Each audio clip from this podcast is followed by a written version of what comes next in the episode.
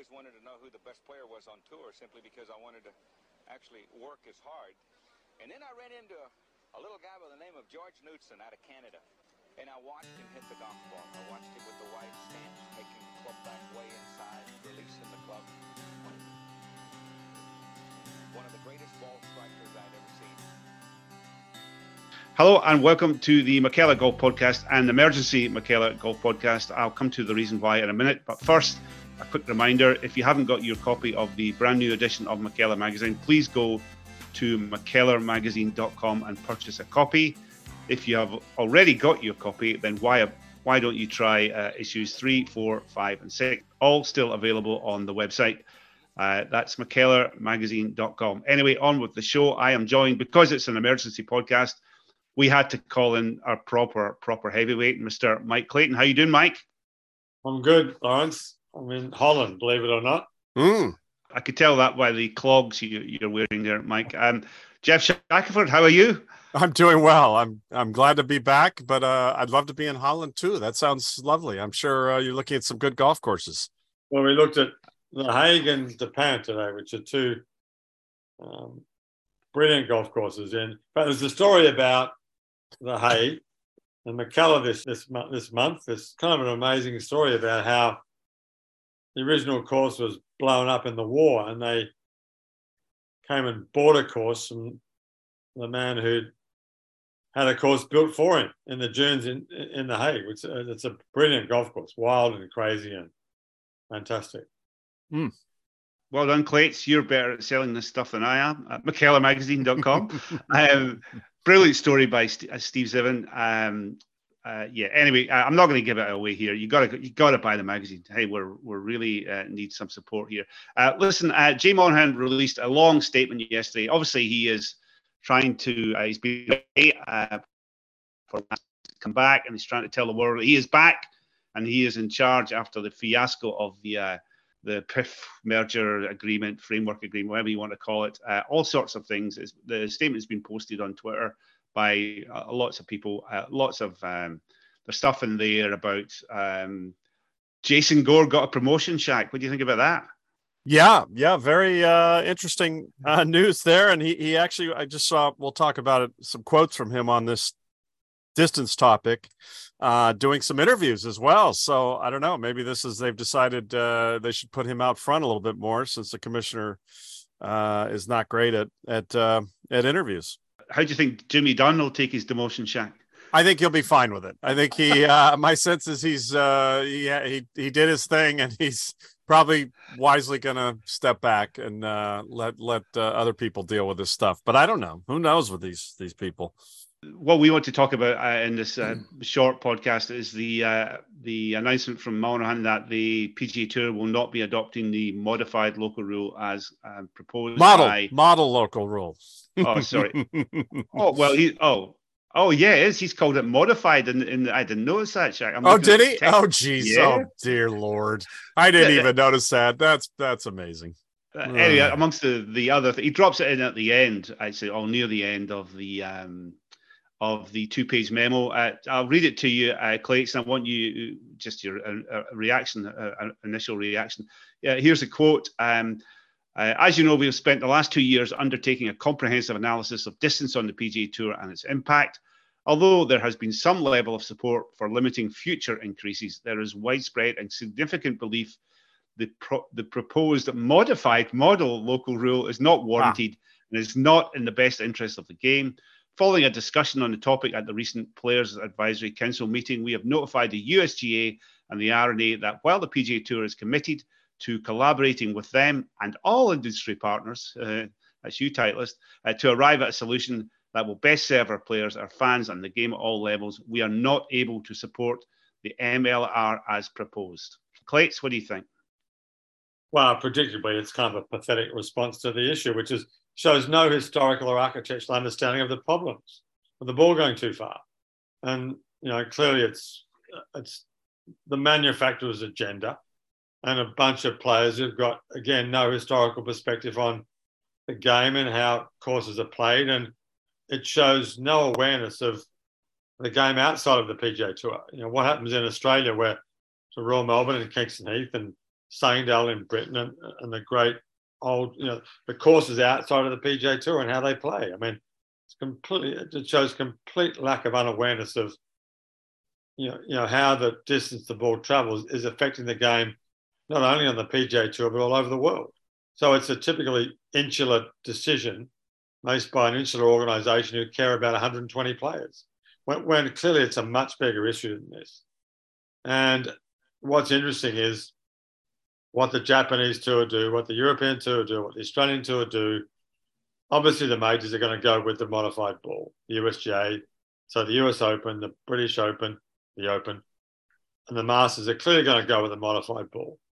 The Australian Open will go with the R&A.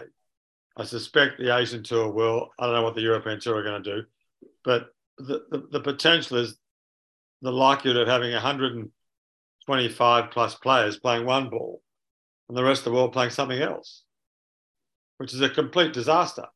And it leaves them isolated. And I think the rest of the world saying, to hell with the PGA Tour, they can do whatever they like. We're going to look after the best interests of the game. Sounds like a mess to me, Shaq.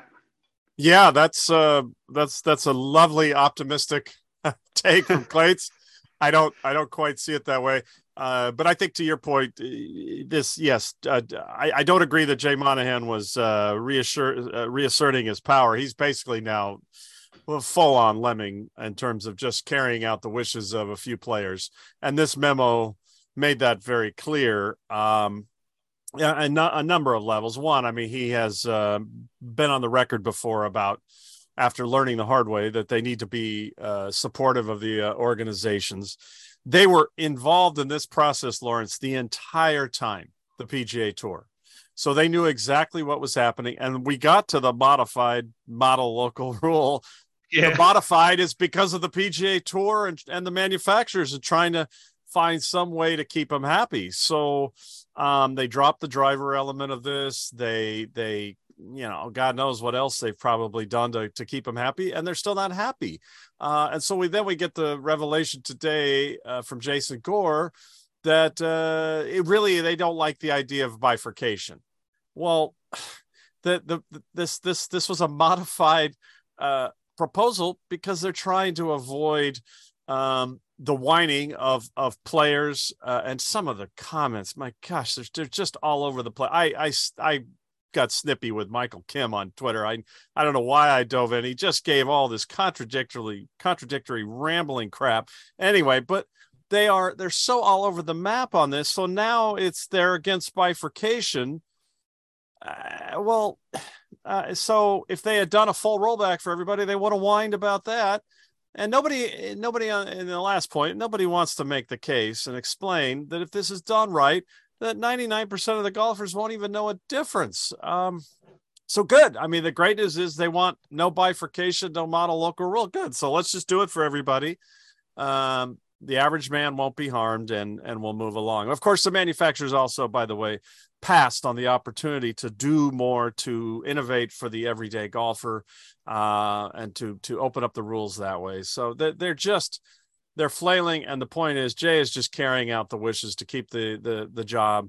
And the idea that this group of players right now is making decisions is just frightening. It's absolutely frightening. They have shown themselves to be consistently ignorant, and you just can't have the inmates making the decisions the way they are. It's just not a productive situation. So I hope Clates is right. I hope the rest of the world and the governing bodies just say, screw you. And we're moving forward. And if you want to continue down this road of being an exhibition tour with no cuts and pandering to manufacturers, have at it.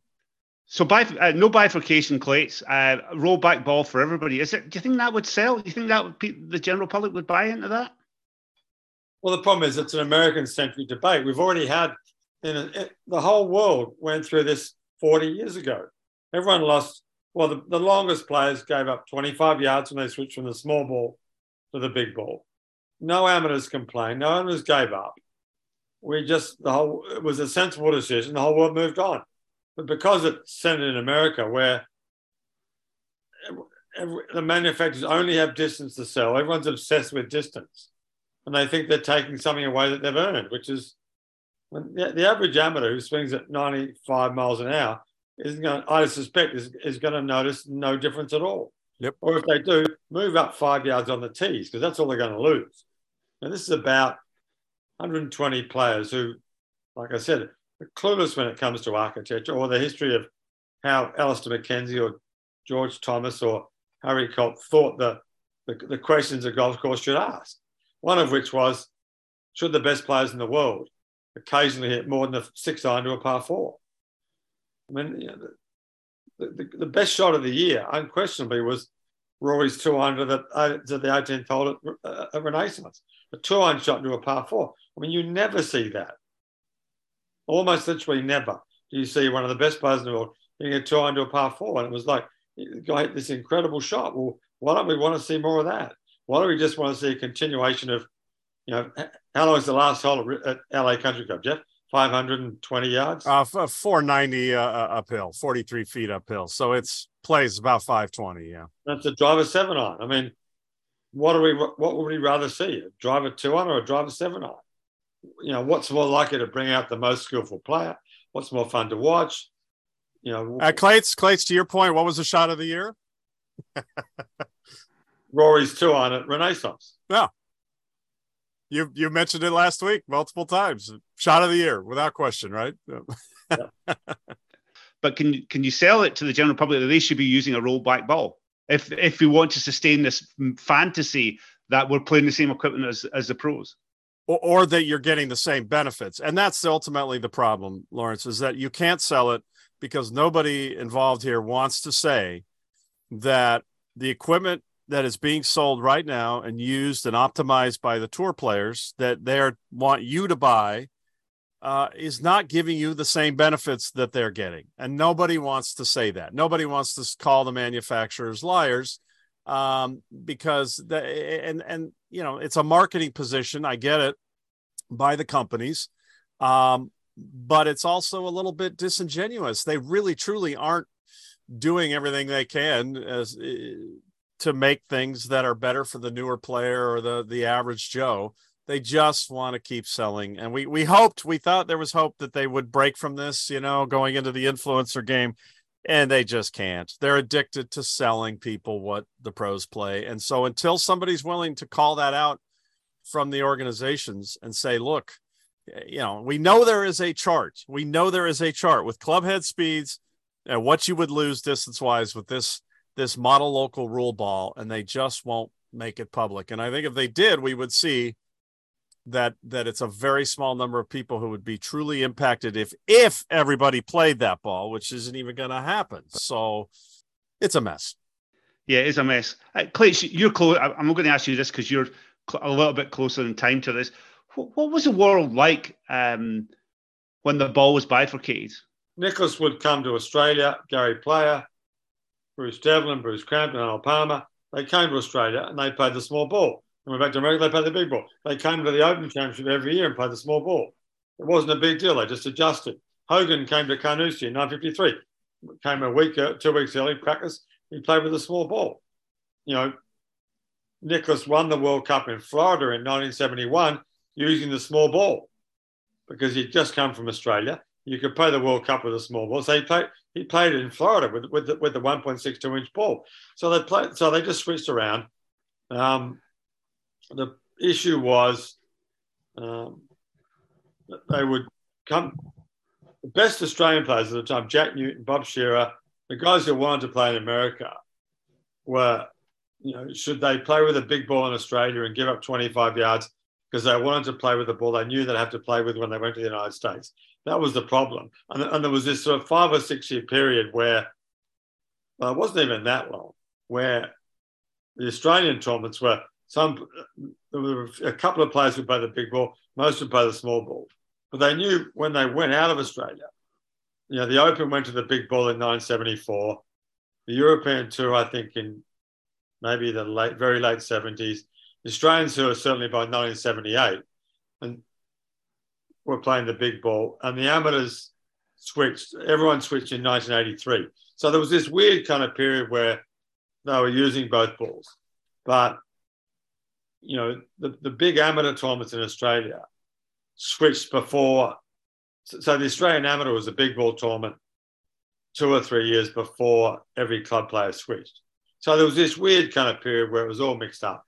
But no one complained. Everyone just played, and it didn't really matter. It wasn't a big deal. The irony of it, you know, Jack Nicklaus going around the world, playing whatever equipment he was presented with, and just getting on with it and winning. And meanwhile, Justin Thomas is bitching about losing 10 yards or 15 yards off his driver. It's and yet Justin Thomas gets to decide the direction of golf. I mean, this fucking this obsession with contemporary players and giving them all this power, way out of proportion to what they have given back to the golf, their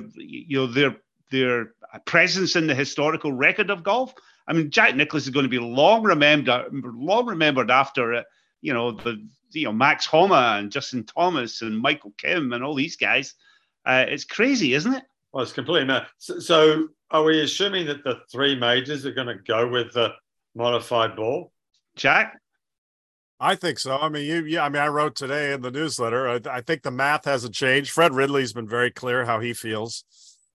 So that's three majors too, and the PGA of America, they're kind of pathetic. They'll just follow whatever they think will sell them. Yeah. I mean, golf club professionals love free equipment. So there's that element, and the PGA of America will just do whatever the tour wants. So it's 3-2, essentially, if you put the five organizations together.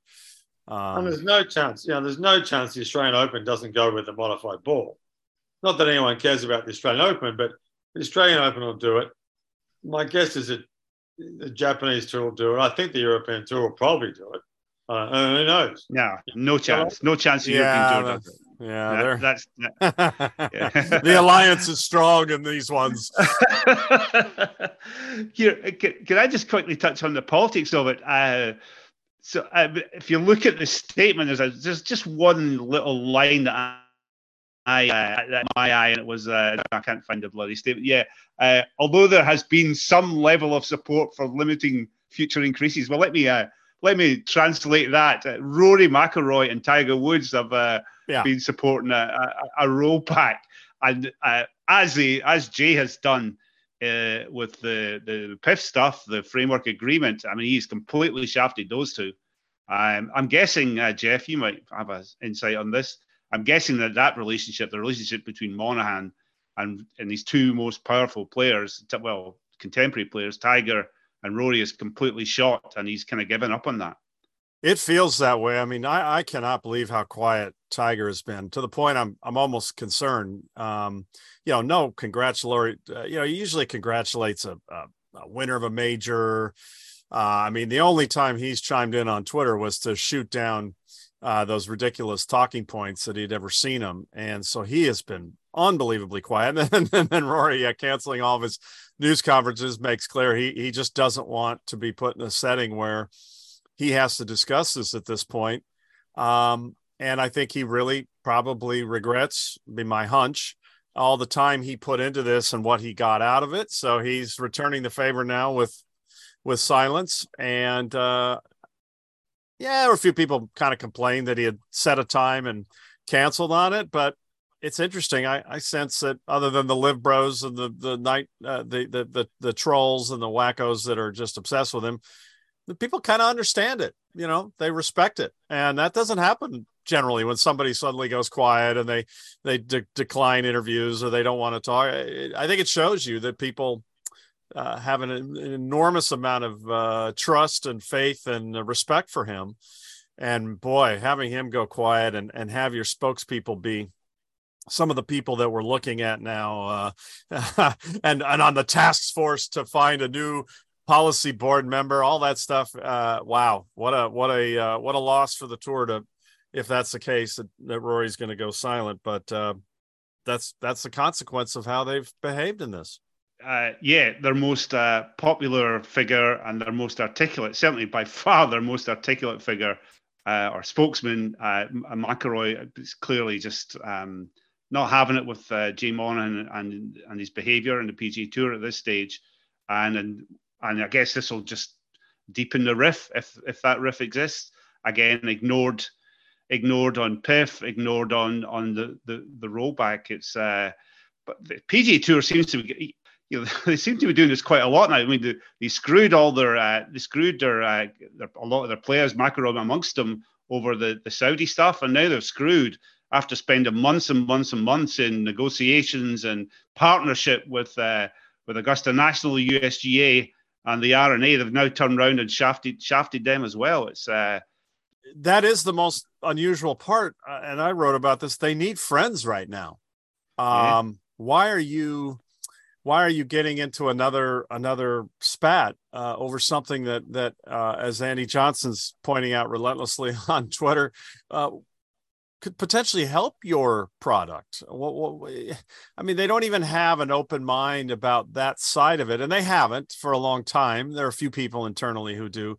And that really just, again, speaks to where they are as an organization. They're just about money and playing opportunities for people and the next deal and all this weird stuff. They really they have no regard for the game. And it's now offensive when Jay puts that in writing, that they're doing this for the best interests of the game. I mean, this organization has been shown to have literally no interest in regard for the health of the game at this point. And it comes right on the heels of another week with the R&A and a few weeks ago with the USGA, where you can see tangible evidence where they are trying to do the right thing. And maybe more than they've ever done, and maybe beyond what some of the old time types with the USGA and the R&A would like to see. I mean, that there are people who believe they're going too far in their efforts to give back to the game, that they should stick to just rulemaking. You know, they can't win. But, and I know Frank Hannigan, the late great Frank Hannigan, felt that way. It wasn't their job, but it's not just grow the game stuff. It's, you know, turf grass and research and all sorts of other stuff that's pretty smart. And there are a lot of smart people doing good work. And for the tour to claim they're the ones looking out for the game, give me a break. I think I know for a fact that there's certain types, quite a significant portion of the R&A membership is mad. Is hang on a minute, you know, we're doing too much to grow the game. We're a club. Here, Clates, let me try and do make lemonade out of lemons rather than lemons out of lemonade. It'd be pretty fun to spend a year watching this PGA Tour with this particular, you know, this rocket ball. And then we get to a major championship, and we've got a rollback ball. That would be fun, wouldn't it? Well, what they should do now is actually roll it back to where they should be rolling it back to. Now that the tour has rejected, you know, the compromise rollback position, now they should roll it back 20% and say, "You guys want to come play? Your ball's going 265 yards. We're going to make it as different as we can for you guys," and roll it back to what it should be rolled back to. And the driver face, right, Clates? Let's put that back on the table, because that's the one I keep hearing about, is that the people are just annoyed that they dropped that. That's as substantial, if not more, in this discussion. Now, if these guys want to play the major, you're going to play with a different driver, a different ball. It'll drive them crazy, and you know the threat will be, well, we'll stop playing the majors. You know, if we don't play the majors, are, you know, we'll kill them. Well, you know, if the players start doing that stuff, the public are going to get even more fed up with them. You arrogant, entitled dicks. Who do you think you are? You're dead right. You make a great point, as usual. You know, let's go the whole way. Let's have a ball in the majors that moves a bit more. That would identify the very best players, the guys who can play all the shots. I couldn't wait to watch the first Masters where that was in play.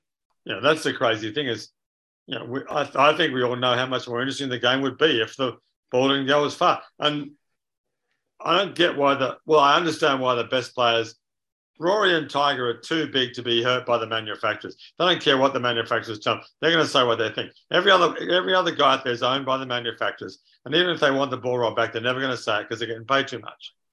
So, you know, that's the problem. But I don't understand why, if you're one of the best players, surely you want the game to be as hard to play as you can make it. Yeah. So all the modern ball's done, the modern driver's done, is make the game easier and easier and easier to play for those guys. And the courses have not kept up with it. Because if you want to go back and play the clubs that Arnold Palmer and Nicklaus were playing, the course is 7,800 yards at least. Hence the parity in the pro game, Jeff. It's mediocre players look like great players. Well, I don't ever like to use that word because I have respect for anybody who gets to that level. I always like to say it's just a great players are being elevated to another level, and the super great, extra great, whatever you want to call them, generational talents are losing a little something, and I think it's important to note that so that you don't insult players, but you and we know we don't know, but we sense that Rory, this is where he came around on this topic, was realizing he has some shots the way Phil Mickelson had shots, the way Tiger Woods has shots that other players didn't have, and repeating swings and things that were special talents that are sort of muted or dulled in this, with this equipment. And that's, again, as you watch this obvious parody again, why isn't the tour curious that, and I know it's a player organization, it's a tricky conversation, but a strong commissioner would say, we have to look at this. We have to wonder, are we not separating our fields enough because of equipment? It could be, there is no evidence. And the tour studied, for instance, they studied rangefinders. They found they didn't speed up play. They killed the rangefinder notion, except at the PGA Championship. So they can do this homework, but they're obviously distracted. But they just don't show a curiosity about making their product better. And it's pathetic. If I'm in the marketing department of the PGA Tour, I'm going to the commission and say, hey, we need to create stars. Yeah. The way this game, the way we're playing our tournaments right now with this equipment, the best players are unable to separate themselves sufficiently. So from an entertainment and marketing standpoint, I mean, a modified ball would make complete sense. But they don't make the connection. Their view is, well, we need more videos of so-and-so with dogs and with special needs children and all that stuff that they do. They don't think of it as, which is why I get so uncomfortable with some of the things they do. It's like, really, this is what you've come to? How about some introspective consideration for other elements that separate and make stars? And we know that shot making creates personalities and makes people interested in certain players when they have certain gifts that stand out, and the equipment dulls some of that, but they don't know how to make that connection. I mean, look how long tennis struggled with it and figuring it out. It took having Pete Sampras just serve ace after ace for them to finally realize that something is amiss. So, and this is really a marketing organization. I mean, Jeff Ogilvie's said that to us on State of the Game. That's what they are. They're not a sports organization.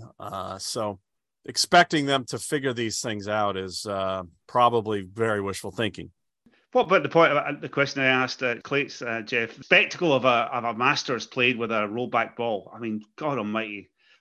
Firstly, what do you think if Augusta National crawled back to Augusta Country Club and asked them to buy back that land at the back of the 13th? Yeah. Can we get a rebate? Can we write it on? Yeah, maybe they can write it down a little bit on the taxes. Yeah. But that would be an awesome spectacle. We're going to have it.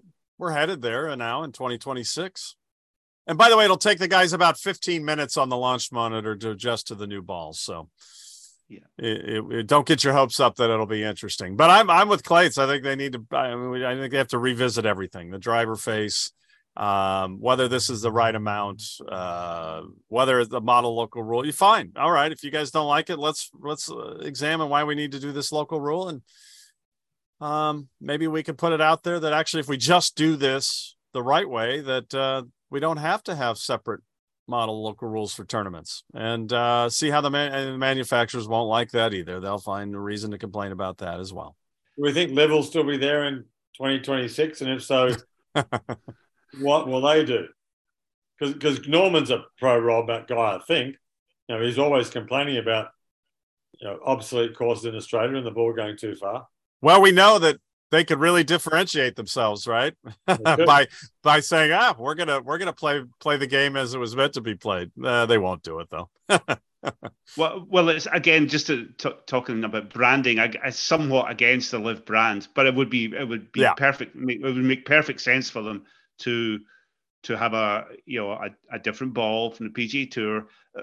Well, again, we're wildly in the area of speculation here, because I presume it'll be a unified tour by 2026, but God knows what, God knows how that'll happen or how we'll get there. Hey, Clates, do you think we should really wrap this up? It was meant to be a short podcast. Do you think the USGA and the R&A would have the balls to take on the PGA Tour over this issue? I think they'll go with a rollback ball in 2026. You guys come to the Open and the US Open, you play with this ball, which makes it even stupider for Titleist, because it means they're making a ball for three tournaments, plus the Australian Open, I assume. And, it's like it'll be a ludicrous situation, but, they can't back down at this stage, I don't think. I mean, I agree because of the particular leadership of both organisations at this point, Mike Whan, Martin Slumbers. But, I mean, over the years, I haven't shown much of a backbone in the face of manufacturers and players. I just wonder where your confidence comes from. Well, because they're talking about sustainable golf. Golf, is golf sustainable with the ball going, we've said it a million times, so I have. The freak in one generation, Gordon Sargent, is the norm in the next. So he's 375 yards. I mean, at what point does the game become entirely ridiculous? Yeah. College coach told me recently there are 25 Gordon Sargents on the college golf circuit right now. I mean, look at Christo Lamprecht last week. He got away with it on day one. 26% of the fairways hit. I did look it up. You're right. He got away with it, but good for him. It's not going to go away, and it's only going to get worse and worse and worse. And at what point do people get tired of watching the best players in the world in a wedge in every hole? They're already tired of it. What do you think, Jeff? Do you think USGA and the R&A have got the spine for this?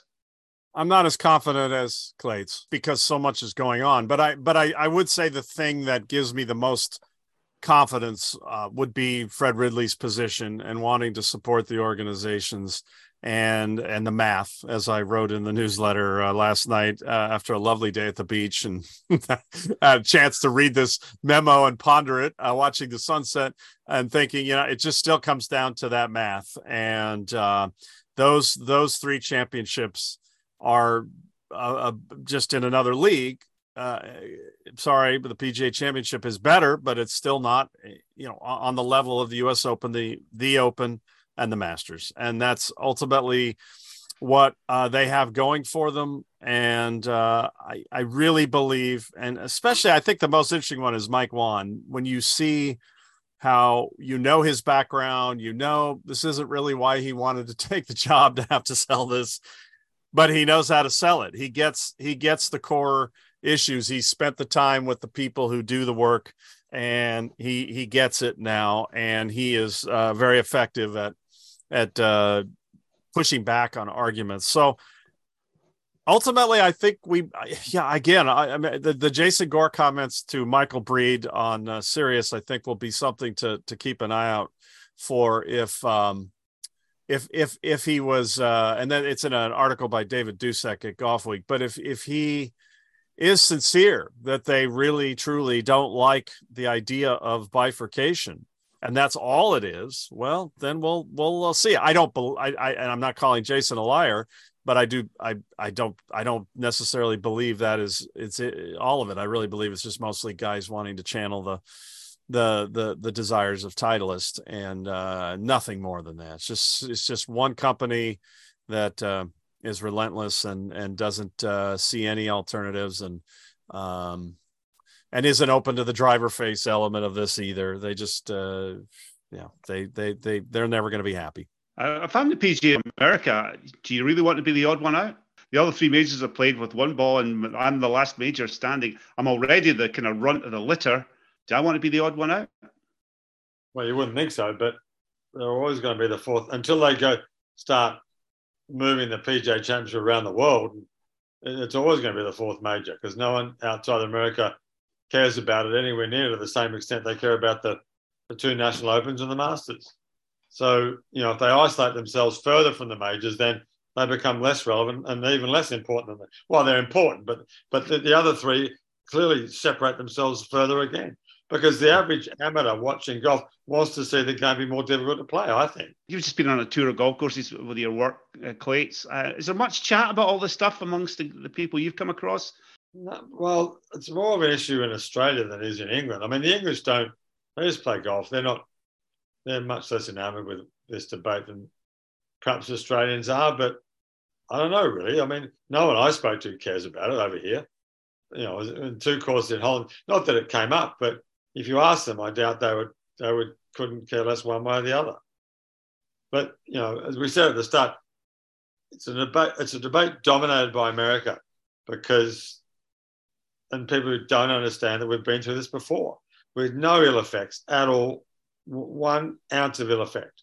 In fact, what it spawned was the great generation of European players, because Ballesteros, Faldo, Lange, those guys who grew up playing with a small ball, if they had to play their whole career switching back and forward, they never would have had the success they had. So the unintended consequence of the rest of the world going to the big ball was that within 5 years of the first big ball open in 1974, Ballesteros had won the Open. That never would have happened if he'd been switching back and forward to the small ball. So, you know, but Americans don't get that debate because they weren't involved in it. And they don't understand that this was it was a seamless transition almost, you know, the last time it happened. And it would be a seamless transition again, because the players within a month would go, this isn't that big a deal, because it wouldn't be that big a deal. And they've got, you know, I was one of 1,000 players who switched from the small ball to the big ball with no track man, no video, no nothing. You just figured it out. And these guys have got all the information, all the technology they need. They could do it in 20 minutes on a launch monitor. Well, and the size of the ball's not changing, Clates. I mean, you know, I remember I played the small ball. It's tiny. It looks tiny. And we know that I've practiced with the Magna ball. It's a little bit bigger. It's easier to hit a bigger ball. That was actually a more difficult situation, besides the obvious lack of launch monitor access and all the other things you mentioned. It's just a smaller ball. It was not easy. And every shot was different. You know, it was different. Or chips and bunker shots, and you know, every shot was different. Putting was kind of the same, but it wasn't really. But chipping and pitching the ball, playing bunker shots, was way different from a small ball to a big ball. Yeah, and it was way different. It was way more difficult. I think it was harder to chip with a small ball, and it was much more difficult to hit a big ball into the wind, because it was a big ball.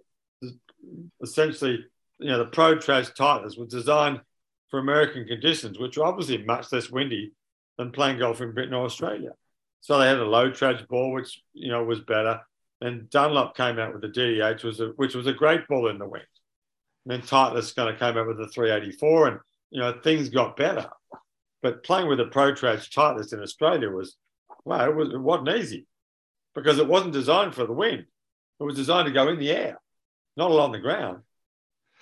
Here, Clayton, Jeff, as the only American, this is all your fault, so you can answer the final question.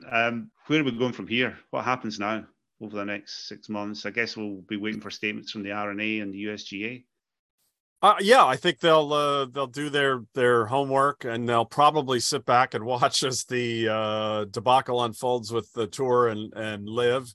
And you know, they've really done a nice job, I think, of not engaging. But at some point, they have to engage and push back on some of the arguments. And I've had that discussion with people within the organizations asking. And we've mentioned on State of the Game, and you and I. Yeah, I think they need to put some of the data out. They need to put this chart with club head speeds. They need to talk more about the safety issues that courses face, and they need to talk more about the skill/injury element. They won't do the injury thing, sadly, because they don't want to be seen as picking on players. But I think they need to make their case. They have effective people at making that case, and they will But I sense they will realize that the best approach for them is to stay quiet because there's still time. It's still a ways away, and they will pick their spots and they will get everything aligned and they will act. I think it's up to us to take this opportunity to say, okay, if the tour is against the bifurcation, then let's do this properly in a way that is cleaner and easier. And let's revisit the driver. You know, I asked that of Slumbers in the press conference, and he did make clear at some point they are going to come and look at the driver face. And this was political, that really for them to have dropped it at this point to get this part done. So if the other side's going to go this route and wants to dumb it down even more, well, then no, you should hold your ground and maybe revisit the other part if they're going to show themselves to be not interested. And, the idea that they want to water this down more. Again, I don't want to repeat myself too many times, but they were involved in this process the entire way. And it is unprofessional. It's rude. It's pathetic that at this point, because one guy's job and wants to keep his private jet and his $15 million a year and will just do whatever the players want, that he, representing his organization, undermined the work of the people who work for him. Those meetings are not interesting, Lawrence. They're not fun. It's not an enjoyable task to be doing this stuff. And they did it. Yeah, I don't know if these were the right solutions, but they were involved. And then to just kind of undercut all that at this point, it's just why this organization can't be trusted in any way at this point on any topic. And they're just running around in circles to appease some guys who just happen to be at the right place at the right time. And it's sad. It's pathetic. And it needs to change. Yeah, reflecting on it, Clates, Jay Monahan, the utter confusion, the disarray, the uncertainty. What an absolute disaster of a commissioner he has turned out to be. Well, at this point, yeah, it's not an unreasonable conclusion, is it? Really, Jack? Sadly, yeah, and I think it's shocking in a way because he does know the game well and he listens to people. I mean, that's the part I struggle with. And again, hey, that's a great amount of money to make and a great perk to have that jet. I understand, but his job is also to earn that money in a way by being a voice in the room that sometimes says, these are things we have to, guys, you've got to trust me on this, or you've got to listen to some other people. And he's just lost that place that his predecessor had. And maybe he had it because he was, I don't know, smarter. I think Jay knows and gets the game way more than Finchem. And that's, I guess, what kind of crushes me is this is somebody who's worked at different jobs in the sport, loves the great courses, loves the history of the game, respects great players. All the stuff is there. But he's been, and I think it's why he probably had a health issue. He probably knows in his heart that he's running around to please a group of people that, he has to do it as part of the job. He's lost control of it. And I don't know, trying to get it back is really tough. And so part of me does have empathy for the plight. But he's also put himself in that position by just, and I've seen it, just not being that person that's a willing to say no to a player and to annoy him a little bit. And Finchem had that ability to just, to draw the line at some point. And certainly Dean Beaman did. I mean, he had his weird little peccadillos, but he really valued the importance of certain elements of the game. And I can only imagine what he's thinking at the moment. Not a chance Beaman would have gone down this line. No. He'd been fully behind it. Zilch. Zilch. Anyway, on that note, I can't believe we're harking back to the glory days of Tim Finchem as PGA Dean Beaman. Hey, listen, very quickly, I'm not ending this podcast without mentioning, tacked on to the end of that Monaghan's statement is the announcement, well, everybody knew anyway, that they're partnering with Barstool Sports. Barstool Sport TV is showing the Corn Ferry Tour. I mean, Barstool as an organisation, credibly accused over the years of promoting misogyny and rape culture. But now this is the kind of organisation that the PGA Tour wants to get into bed with. It's, it's just quite breathtaking. But I guess the pursuit of the emotionally stunted, hate-filled, frat boy demographic is never stops, Jeff, does it? It's relentless, and I don't understand it. I get you want to bring in a lot of fans, but when you've spent so much time on that group, you're going to really turn off a lot of others. It's just one on a long list of oddities right now in the game. Clayton, you're a big Barstool guy, obviously, aren't you? I mean, you must like their in-depth analysis. I don't know anything about it, except Dan Rappaport works for him, doesn't he? He does. Yeah. That's the only thing I know about him. So anyway, they're blocked on Twitter. Couldn't kill us about him. Not surprised. Anyway, listen, great to talk to you, Clay. It's great to talk to you, Jeff. Thanks, Lawrence. Thank you, Lawrence.